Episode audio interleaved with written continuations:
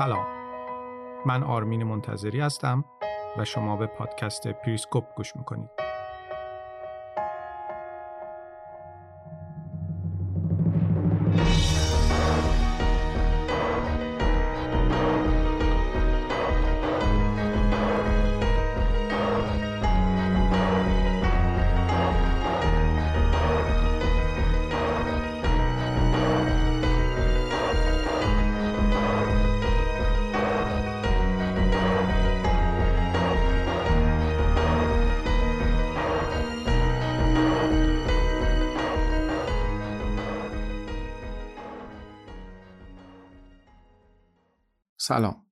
امیدوارم حالا که این اپیزود رو میشنوید حالا احوالتون خوب باشه امروز 27 فروردین ماه سال 1400 و این 35 مین اپیزود از سری ژئوپلیتیک کشور هاست همونطوری که مطلع هستید در فصل دوم پادکست پریسکوپ سعی می‌کنم ژئوپلیتیک بعضی از کشورهای مهم رو تک به تک بررسی کنم تا مبنایی بشه برای بحثهایی در آینده و فصلهایی که در آینده خواهیم داشت. البته در این بین اپیزودهای منفردی هم تهیه می‌کنم به فراخور موضوعاتی که در حال حاضر جهان باهاش مواجهه. مثلا پنج اپیزود منفرد درباره روسیه و اوکراین در همین فصل دوم منتشر شده.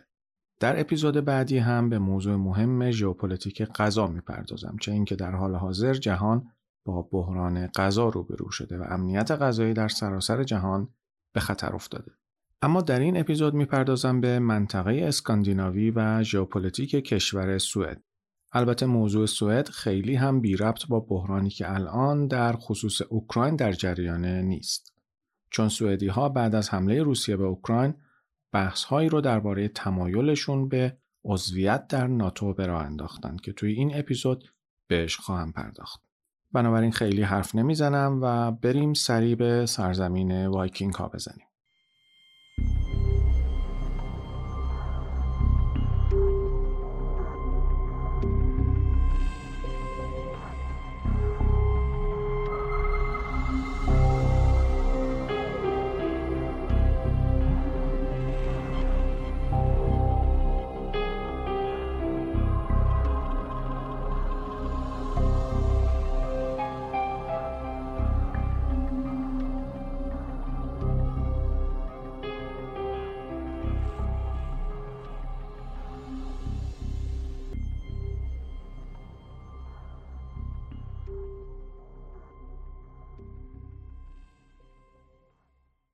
سوئد توی نیمه شرقی شبه جزیره اسکاندیناوی در اروپای شمالی واقع شده و با دریای بالتیک از سمت لهستان و آلمان و روسیه مرز داره.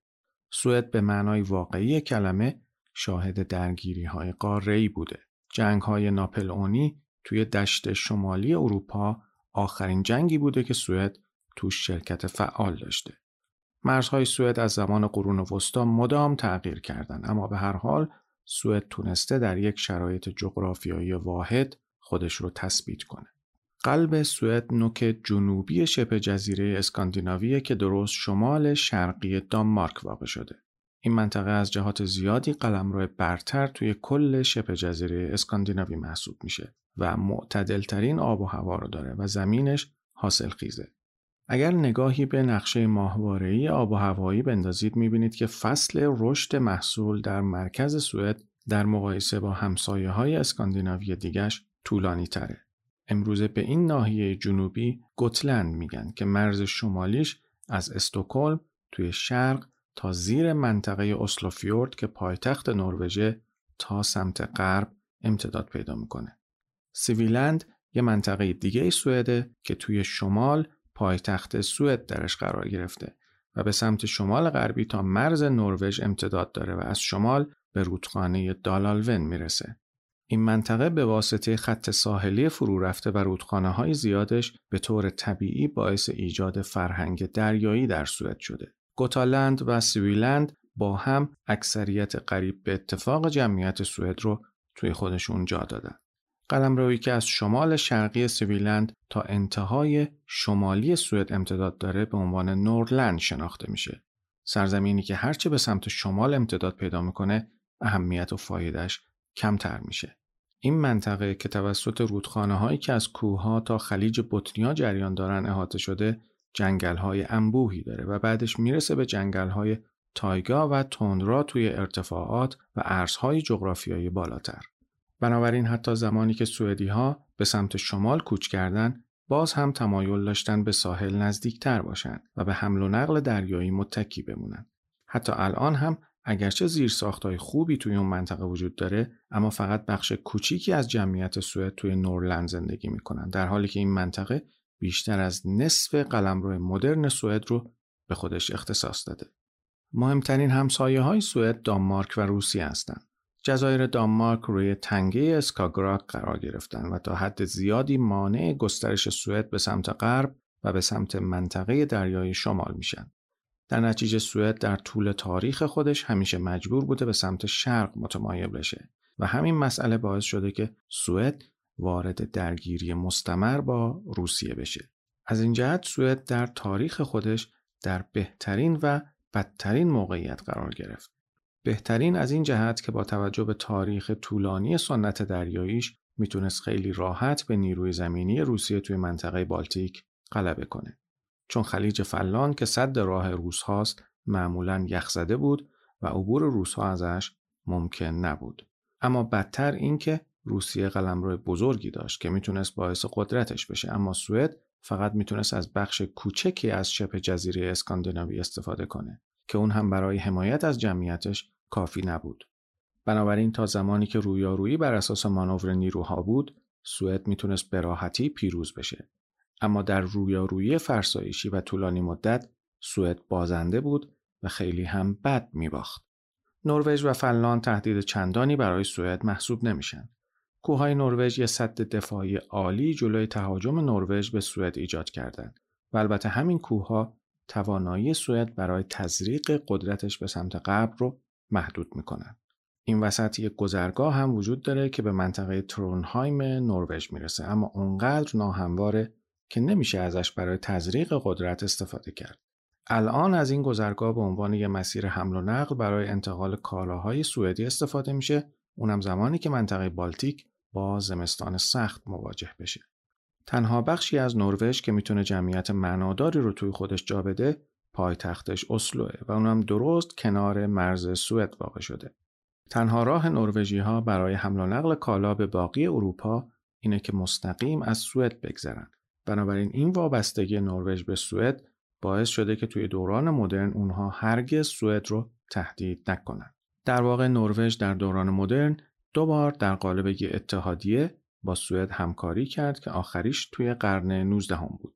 توی شرق هم فنلاند یه منطقه حائل مهم بین سوئد و روسیه است. فنلاند تا زمانی که توی اوایل قرن 19 هم به روسیه الحاق بشه بخشی از امپراتوری سوئد بود.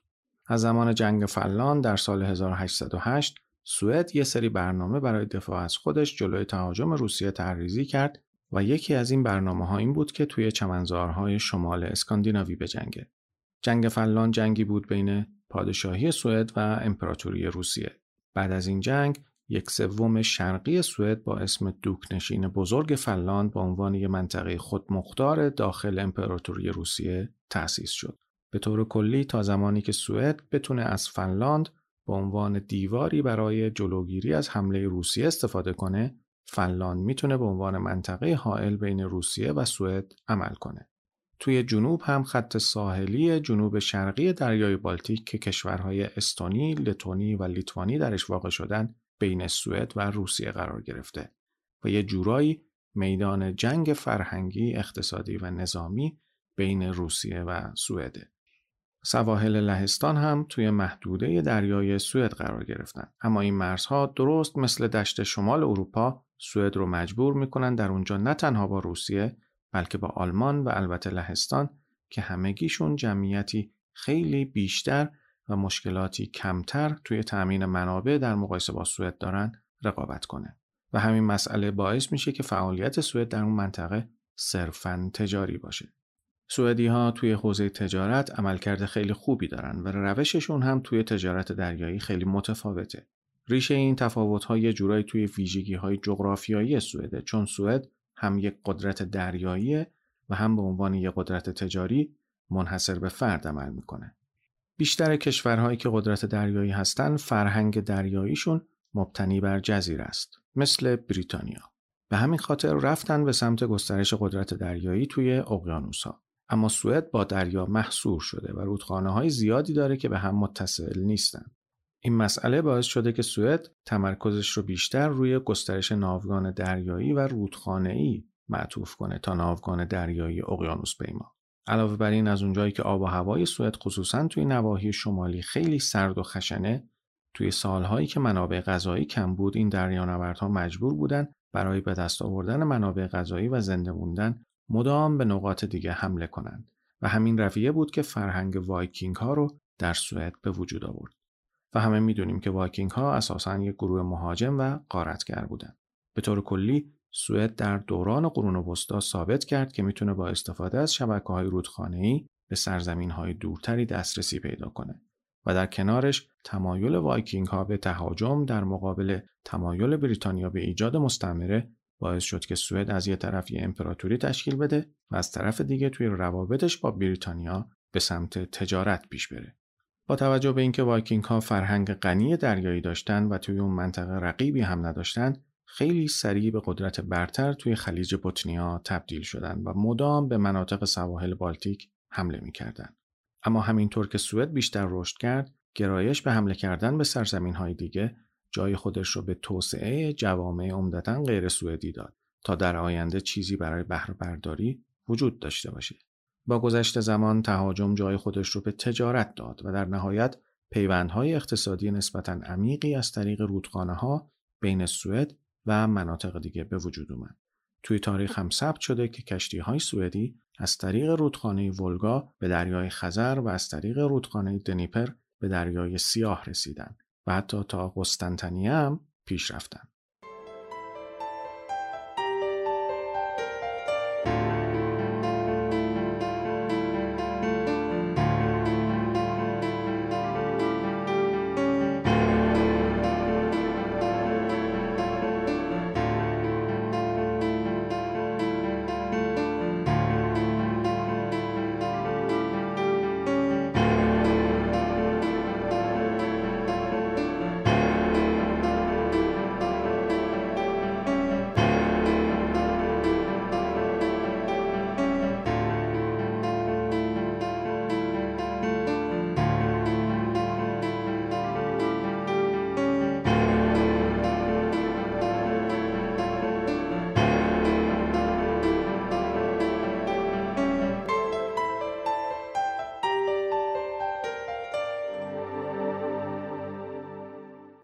اما حالا بیاید یه نگاهی به تاریخ سوئد هم بندازیم. عقب نشینی یخهای شمال اروپا حدود ده هزار سال قبل از میلاد باعث شد که امکان اسکان توی منطقه اسکاندیناوی فراهم بشه. تا قبل از اون شمال اروپا سراسر یخبندان بود. اما بعد از کم شدن یخها اقوام مختلف آلمانی اونجا اسکان پیدا کردند و در نهایت اون منطقه به محل زندگی نروژی ها، ها و دانمارکی های امروزی تبدیل شد. افزایش جمعیت به خاطر پیشرفت توی روش های کشاورزی به همراه های اسکاندیناوی که رشد و توسعه اقتصادی رو محدود می کرد باعث شد که عصر وایکینگ های مهاجم شروع بشه. وایکینگ ها تقریبا بین سالهای 750 تا 1050 توی اون منطقه حکمرانی کردند. وایکینگ ها برای به دست آوردن منابع رودخانه ها و خلیج های اسکاندیناوی رو ترک کردند و به سمت جنوب حرکت کردند تا اروپا رو غارت کنند. دانمارکی ها که به قسمت های پایین اروپا نزدیکتر بودند اولین مردمانی بودند که کنترل سیاسی و شهرک‌سازی رو شروع کردند و کنترل خودشون رو روی جزایر بریتانیا و شمال فرانسه گسترش دادند. در همین حال وایکینگ های نروژی از طریق دریای نروژ شروع به حرکت کردند و تا جزیره های دور افتاده اقیانوس اطلس مثل فارو، هیبرید، اورکنی، شتلند، ایرلند، ایسلند، گرینلند و در نهایت تا نیوفانلاند آمریکای شمالی هم پیش رفتن. از اونجایی که وایکینگ های سوئدی از دسترسی به اقوام دانمارکی و نروژی توی دریاهای شمال و نروژ محروم بودند، بنابراین وایکینگ هایی که توی ساحل شرقی سوئد امروزی زندگی می‌کردند، تمرکز خودشون رو روی گسترش حوزه نفوذ از طریق دریای بالتیک، خلیج بوتنیا، خلیج فنلاند و خلیج ریگا گذاشتند. اونا تونستن گذرگاه زمینی کارلیا که از دریای سفید که خلیج توی دریای بارنتسه تا خلیج فنلاند توی دریای بالتیک امتداد داره استفاده کنن. کارلیا منطقه استراتژیک خیلی مهمی برای وایکینگ ها بود و وایکینگ ها از طریق کنترل کارلیا می‌تونستن حتی بدون اینکه نیازی باشه کنترل کامل دریای بالتیک رو دستشون داشته باشن به اروپا دسترسی پیدا کنن. ناگفته نمونه که سوئد به لحاظ تاریخی سر این منطقه با روسیه رقابت کرده. سوئدی ها توی قرن هشتم میلادی یه سری پایگاه های تجاری بازرگانی توی حاشیه رودخانه نوا تأسیس کردند که معروفترینشون لادوگا بود. این پایگاه به سوئدی اجازه می‌داد کنترل راهبردی مسیر زمینی به بقیه اروپا رو دستشون داشته باشند. سوئدیا پایگاه های مختلف دیگه هم در امتداد سواحل دریای بالتیک و نزدیک رودخانه های استراتژیک که به سمت اروپا می‌رفتن ایجاد کردند. این رودخانه ها مثل اودر، ولگا، ویستولا و دنیپر بعدها به آبراهای استراتژیک برای دسترسی به دریای سیاه و دریای مدیترانه تبدیل شدند. این کنترل رودخانه های اروپای شرقی به وایکینگ های سوئد اجازه داد تا تجارت خیلی سودآوری رو با امپراتوری بیزانس و حتی خلافت های مختلف خاورمیانه سازماندهی و مدیریت کنند. در طول ایجاد این مسیرهای تجاری وایکینگ ها روی تکامل نهادهای سیاسی نوپای روسیه مثل نووگرود و روسیه کیفی تأثیر گذاشتند. با رونق تجارت سوئد با اروپای شرقی و امپراتوری بیزانس در طول قرن نهم و بخشی از قرن دهم سازمانهای سیاسی توی سوئد ساختار پیدا کردند چون ثروتی که از این تجارت ها به دست اومده بود سازماندهی بیشتر رو امکان پذیر می‌کرد. در قرن دوازدهم وقتی که سوئد در یک نهاد سیاسی متحد از پادشاهی های اسویر و گوتر ادغام شد کنترل خودش رو روی دریای بالتیک از دست داد و توی برخی زمانها برای کنترل دریای بالتیک مجبور شد وارد رقابت با امپراتوری روسیه بشه. چون اون موقع روزها قدرتشون بیشتر شده بود. از طرف دیگه افزایش قدرت دانمارک و کنترلش روی موقعیت استراتژیک و سودآور شبه جزیره یوتلند هم باعث شد گسترش قدرت سوئد محدودتر بشه تا اینکه سال 1397 میلادی اتحادی بین نروژ، سوئد و دانمارک ایجاد شد. یکی از دلایلی که سوئد وارد این اتحاد شد این بود که می‌خواست جلوی قدرت آلمانی ها و کشورهایی که در بالتیک نفوذ داشتند حمایت بیشتری به دست بیاره. با این حال دانمارک خیلی قدرتمندتر از اون بود که بخواد به اتحادیه‌ای که ظاهرا غیر متمرکز بود ملحق بشه. دانمارک با موقعیت استراتژیکی که داشت و می‌تونست مسیرهای دریایی بین بالتیک و اقیانوس اطلس رو تحت کنترل خودش داشته باشه و با داشتن جای پای محکمی توی قاره اروپا خیلی سریع رفت به سمت تسلط به همسایه های شمالی خودش یعنی سوئد و نروژ. کمتر از چهل سال بعد از ایجاد اتحادیه بین این سه کشور مشکلات شروع شد. در طول قرن پانزدهم میلادی اشراف سوئدی و نروژی تلاش کردند جلوی سلطه دانمارک مقاومت کنند. تا اینکه در نهایت سوئد برای اینکه بتونه تهدید سیاسی و نظامی رو از مناطق مرکزی خودش مرتفع کنه سال 1523 از این اتحادیه جدا شد. بعد از استقلال از دانمارک سوئد اعتماد به نفسش بیشتر شد و یه بار دیگه توجه خودش رو به منطقه بالتیک معطوف کرد چون این منطقه همیشه برای سوئد اهمیت داشت. با این حال توجه سوئد به بالتیک معناش این بود که مجبور با روسیه سرشاخ بشه و اون موقع روزها خیلی سازمان یافته تر بودن و به لحاظ سیاسی قدرتشون هم خیلی بیشتر از گذشته شده بود. در نهایت این رقابت توی سال 1617 به جنگ بزرگ سوئد و روسیه منجر شد که سوئد توی این جنگ تونست کنترل استونی و لتونی رو دستش بگیره و روسیه تا 100 سال بعد از اون از دسترسی به دریای بالتیک محروم شد. سوئد بعد از پیروزی توی این جنگ موقعیتش رو توی قاره اروپا مستحکم تر کرد و بعد در اوایل قرن هفدهم رفت سراغ لهستان و ایالتهایی از آلمان که هم مرز با دریای بالتیک بودند. اصلاحات پروتستانی بهانه‌ای دست سوئد داد تا حضور خودش در ایالتهای آلمان رو بیشتر کنه.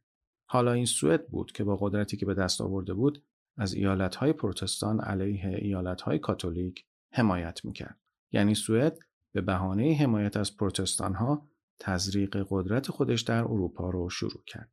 اصلاحات پروتستان در واقع شورش مذهبی بود که مارتین لوتر شروعش کرد. و لوتر سعی کرد با این جنبش جلوی کلیسای کاتولیک بیسته. این اصلاحات و تزریق قدرت سوئد به این بهانه باعث شد که سوئد با لهستان وارد جنگ بشه و این درگیری به آلمان هم کشیده شد و سوئد با ایالتهای مختلف آلمان هم وارد جنگ شد. اون موقع سوئد کشور قدرتمندی بود که از دولت‌های پروتستان جلوی دولت‌های کاتولیک دفاع می‌کرد. در نهایت سوئد وارد جنگ‌های سی ساله اروپا شد. جنگ‌های سی ساله اروپا جنگ‌هایی بود که بین سالهای 1618 و 1648 توی اروپای مرکزی رخ دادند. در اون سالها ابرقدرت‌های اصلی اروپا برای تثبیت قدرت و تعیین مرزبندی‌های جدید توی این جنگ شرکت کردند. علت این جنگ هم به درگیری بین دو مذهب کاتولیک و پروتستان از یک طرف و رقابت بین حکومت‌های هابسبورگی اتریش و اسپانیا با قدرت‌های دیگه اروپا مثل فرانسه، هلند، دانمارک و سوئد بود. این جنگ اگرچه ماهیت مذهبی داشت اما در واقع یه آزمونی برای سوئد محسوب می‌شد تا ببینه تا چه اندازه می‌تونه قدرتش رو توی اروپا گسترش بده. توی این جنگ سی ساله سوئد نه تنها به تسلط روی منطقه بالتیک بلکه به گسترش نفوذ خودش در اعماق اروپا نزدیک شد. با این حال مثل همه درگیری های قاره توی اروپا اعتلاف ها بین کشورها خیلی سریع ایجاد شد تا از تسلط کامل یک کشور به کل اروپا جلوگیری بشه. سال 1648 معاهده وستفالیا به جنگ سی ساله اروپا خاتمه داد. این معاهده به سوئد موقعیت خوبی توی اروپا داد اما نتونست تسلط کامل سوئد روی آلمان رو تضمین کنه. سوئد دو طرف شبه جزیره یوتلند رو تصرف کرد و نفوذش رو روی ایالتهای آلمان حفظ کرد. از اون طرف هم کنترل کامل سواحل فنلاند و خلیج فنلاند رو به دست آورد. با این حساب سوئد تونست تسلط خودش روی منطقه مورد علاقش یعنی بالتیک رو حفظ کنه اما با این حال تلاشش برای تبدیل شدن به یه بازیگر اصلی توی قاره اروپا تا حد زیادی ناموفق بود. اواخر قرن هفدهم همسایه های سوئد از فتوحات و تسلط سوئد روی منطقه بالتیک و ارتش آموزش دیده و قوی که سوئد داشت نگران شدند.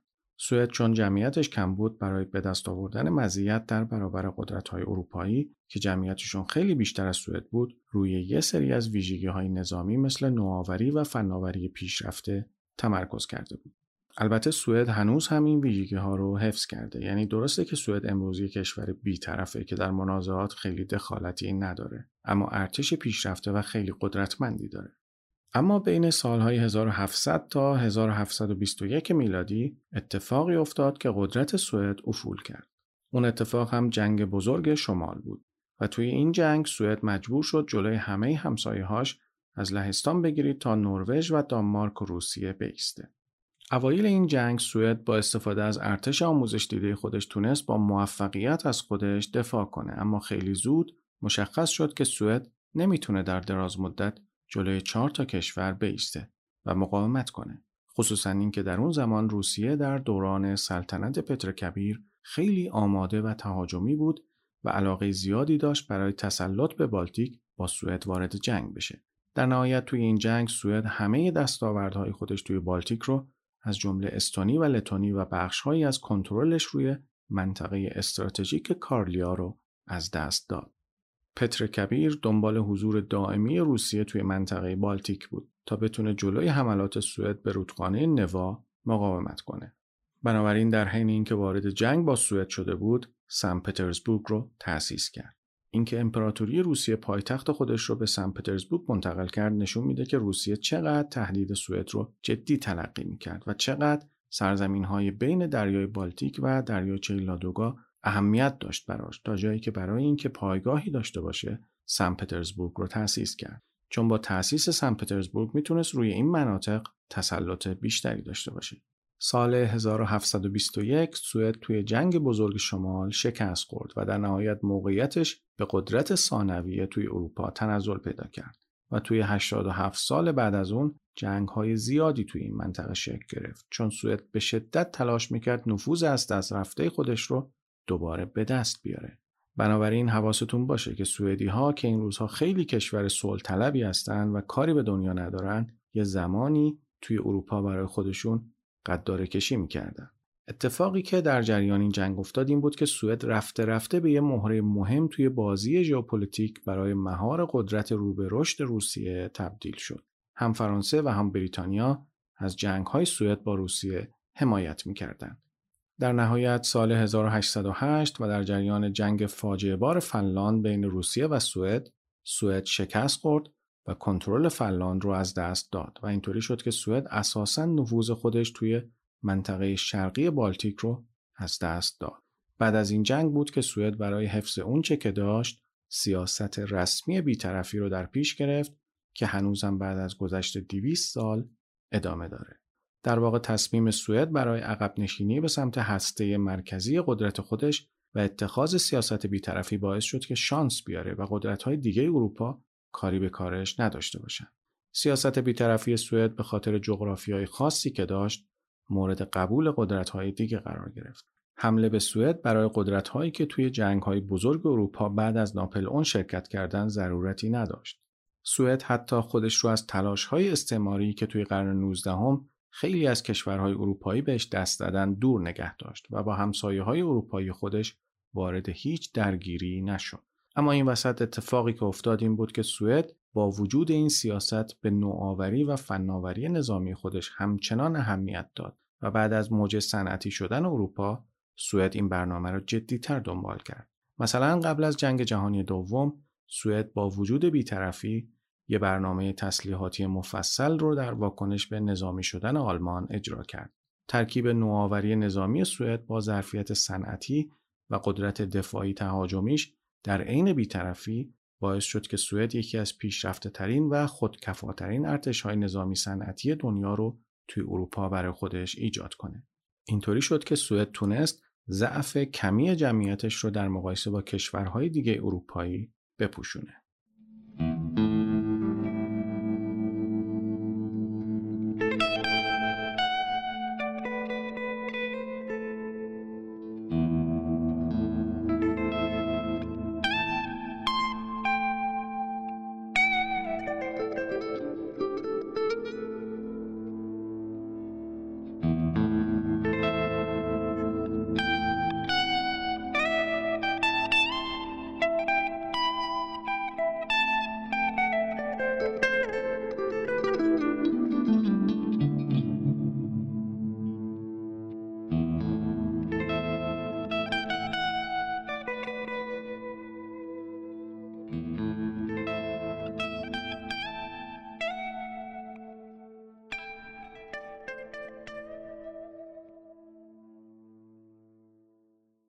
و اما الزامات ژئوپلیتیکی سوئد امروز چه نکاتی هستند؟ سوئد در اوایل سیاست بیطرفی رو اتخاذ کرد چون جنگ رو به روسیه باخته بود. روسیه نه تنها یه سری از سرزمین های بالتیک رو تصرف کرد بلکه بخشی از متصرفات سوئد رو هم کاهش داد و سوئد به سرزمینی تبدیل شد که کمی بیشتر از هسته مرکزی قدرت خودش وسعت داشت.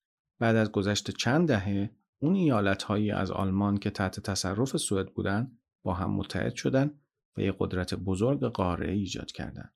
این قدرت قاره‌ای به یه بازیگر مهم توی جنوب سوئد تبدیل شد و سوئد دیگه امید خودش رو برای حفظ نفوذ روی این قدرت از دست داد. از این جهت اتفاقاتی که بعد از جنگ جهانی دوم رخ داد و صفبندی هایی که بعد از این جنگ ایجاد شد برای سوئد مفید و آرام بخش بود چون آلمان تضعیف شده بود. چون اتحاد دانمارک با بریتانیا و ایالات متحده در چارچوب ناتو به سوئد اطمینان داد که اتحاد جماهیر شوروی به جای تمرکز روی سوئد توجهش رو به دانمارک معطوف می‌کنه. پس سوئد می‌تونست یه نفس راحتی بکشه. از اون طرف تقسیم آلمان بین ناتو و پیمان ورشو یعنی همون کشورهای تحت تسلط روسیه باعث شد که آلمانی که زمانی توی جنگ جهانی دوم به فتح سوئد فکر می‌کرد تضعیف بشه. اگر از این منظر به کل ماجرا نگاه کنید ممکنه با خودتون بگید که سوئد در اون سالها منزوی شده بود و قدرت‌های خیلی بزرگتر محاصرش کرده بودند.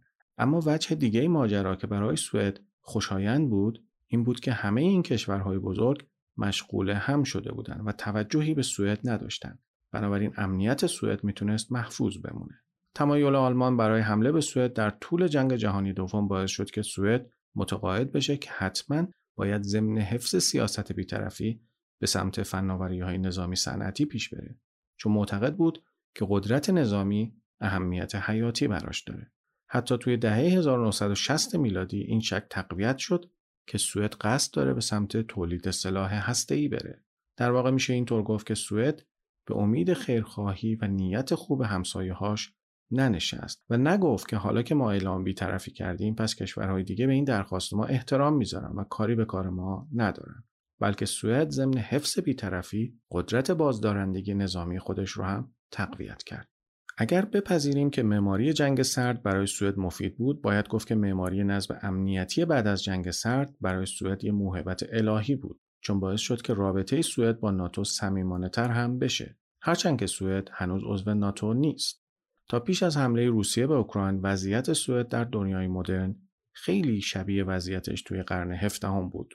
در اون زمان ما با یک روسیه در حال رشد مواجه بودیم که البته حالا با مشکلات ساختاری مواجه شده کشورهای بالتیک هم عمدتا دنبال روی سوئد و سرمایه مالی سوئد بودند و فنلاند و نروژ متحدای سهل الوصولی برای سوئد بودند.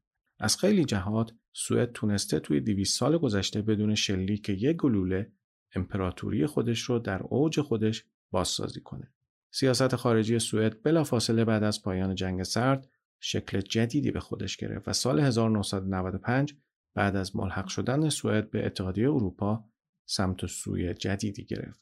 حالا موضوع دائمی محافل سیاسی سوئد اینه که آیا سوئد باید عضو ناتو بشه یا نه. خصوصا بعد از حمله روسیه به اوکراین این بحث داغتر هم شده. اینکه سوئد به طور رسمی بیطرفی خودش رو کنار می‌گذاره یا نه مهم نیست چون همین حالاش هم سوئد عملا بیطرف هم نیست. در حال حاضر سوئد نقش رهبری کلیدی رو توی منطقه دریای بالتیک بازی می‌کنه.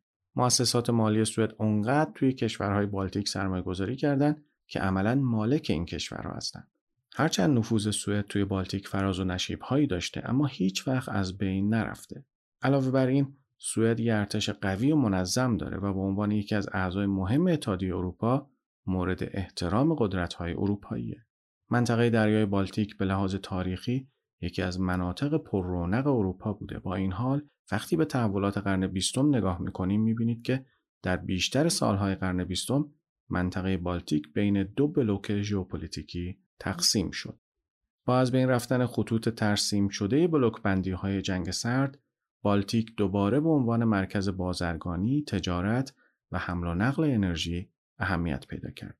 توی همچین شرایطی سوئد کاملا آماده است که از فرصت احیای بالتیک استفاده کنه و دوباره خودش رو به عنوان یک قدرت منطقه‌ای نشون بده.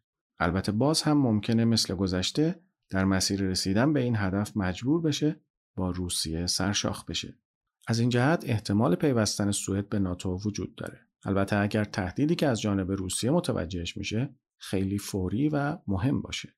بگذارید یه نگاهی به داستان سوئد برای پیوستن به ناتو بندازیم. اصلا بگذارید موضوع فنلاند رو هم در کنار سوئد بررسی کنیم. خب همتون شنیدید که بعد از حمله روسیه به اوکراین نماینده های مجلس فنلاند بحث درباره لزوم پیوستن کشورشون به ناتو رو مطرح کردند. این بحث ها بعد از اون شروع شد که 50 هزار نفر توی فنلاند توماری رو امضا کردن و درخواست کردن در خصوص لزوم پیوستن فنلاند به ناتو همه پرسی برگزار بشه.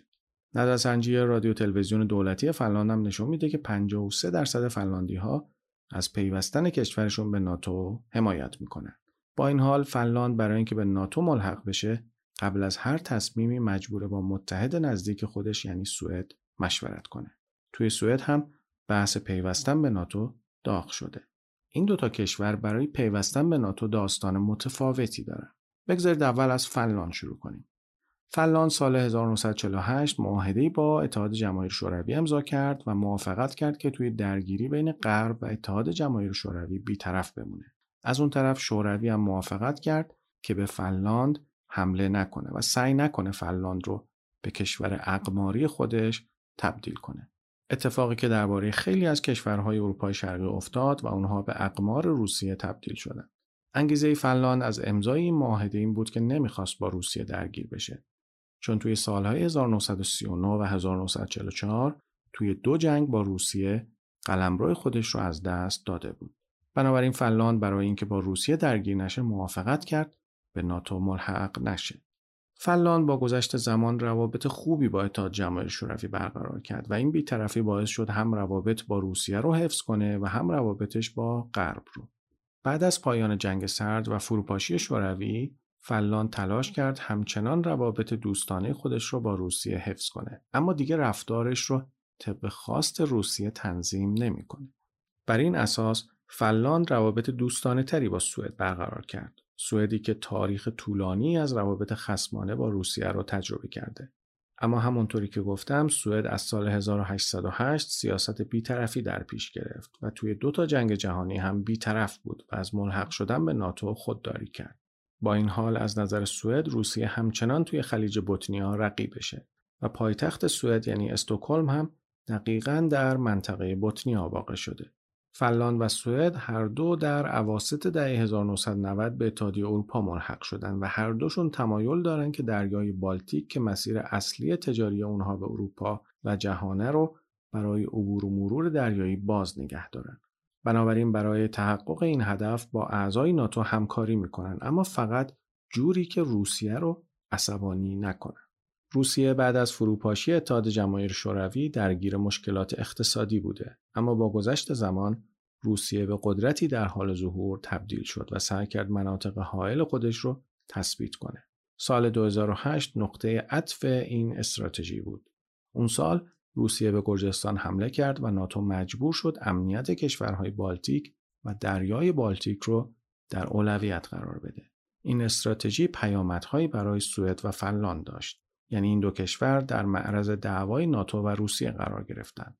ناتو به این نتیجه رسید که منطقه گوتلند در سوئد برای دفاع از لتونی، لیتوانی و استونی اهمیت استراتژیک داره. بنابراین به طور موقت موشک های زمین به هوای خودش رو توی این جزیره مستقر کرد تا کنترل جنوب دریای بالتیک رو تضمین کنه. اتفاق مهم دیگه سال 2014 رخ داد که روسیه کریمه رو به خاک خودش ملحق کرد. از نظر سوئد این کار روسیه دلیل دیگه ای بود که نشون می‌داد سوئد باید برای تأمین امنیت خودش کاری بکنه. اون سال سوئد و فنلاند تصمیم گرفتن همکاری های نظامی بین خودشون رو تقویت کنند و سال 2015 رسما اعلام کردند که با هم همکاری نظامی دارند. همون موقع هم حمایت عمومی توی فنلاند و سوئد از ملحق شدن به ناتو نسبتا زیاد بود. با این حال هر دو کشور به این نتیجه رسیدن که درخواست عضویت در ناتو می‌تونه باعث واکنش شدید روسیه بشه. بنابراین تصمیم گرفتن این قضیه رو دنبال نکنن. اما از سال 2014 روابطشون با مسکو متفاوت شد.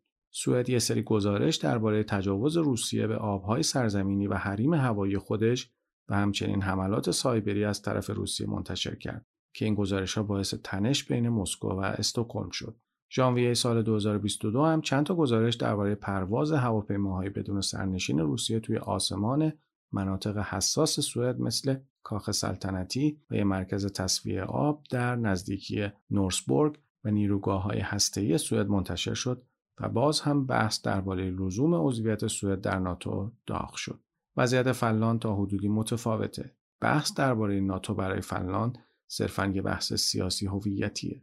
مخالفای عضویت فنلاند در ناتو معتقدند که این عضویت روابط فنلاند و روسیه رو تضعیف می‌کنه. علاوه بر این می‌تونه روی تجارت بین دو کشور و تأمین انرژی فنلاند که حدود 60 درصدش از روسیه است اثر منفی بذاره.